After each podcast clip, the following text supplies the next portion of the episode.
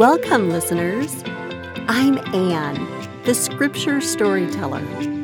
I love the scriptures, and I love telling the stories of how God helps men and women and girls and boys as they learn and grow here on the earth. Let's see what happens in today's story, and maybe you'll see how it might help you in your story.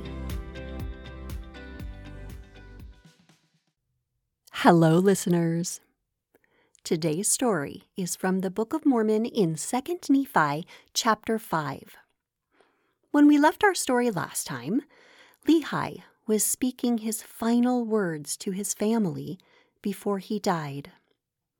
Then, after he was gone, the Spirit has Nephi continue to teach and counsel his family, which his older brothers, Laman and Lemuel, are not very happy about.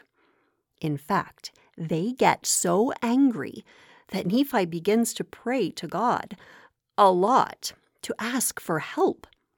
But this made Laman and Lemuel even more angry, so angry that they decide to try to take away Nephi's life.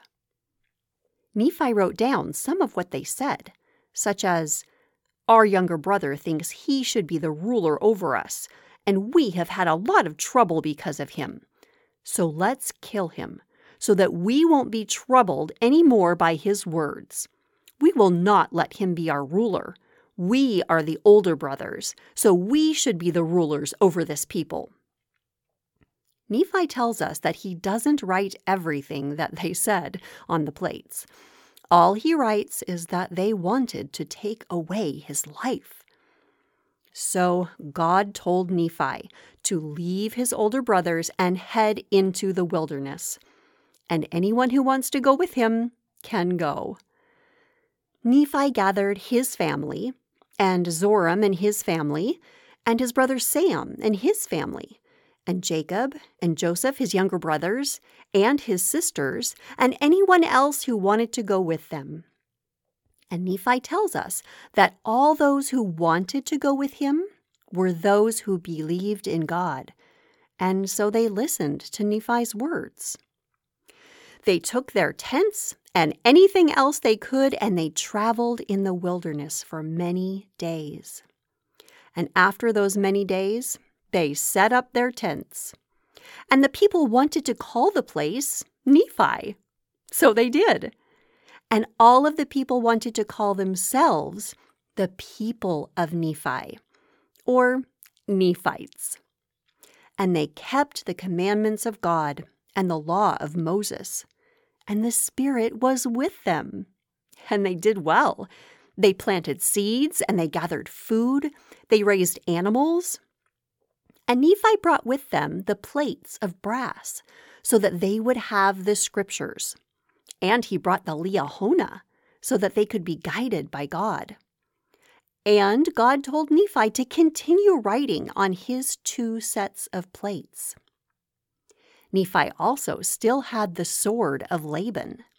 So he took it and he figured out how to make more swords like it so that they could use them to protect themselves in case his brother's people, who were now called the Lamanites, tried to fight with them. Nephi also taught his people how to build buildings and how to work with wood, iron, copper, brass, steel, gold, silver, and all kinds of precious metals, which there was plenty of in the Promised Land. Nephi also tells us that they built a temple. And he made it like the temple in Jerusalem, which King Solomon had built. It wasn't exactly the same, since there weren't all the same materials in the Promised Land, but it was very similar in how it was constructed, and it was very beautifully made. Nephi told his people to work hard and to use their hands to build up their new land. Now, the people all wanted Nephi to be their king. But Nephi didn't really want his people to have a king. But he was their ruler and their teacher, as he was guided by God.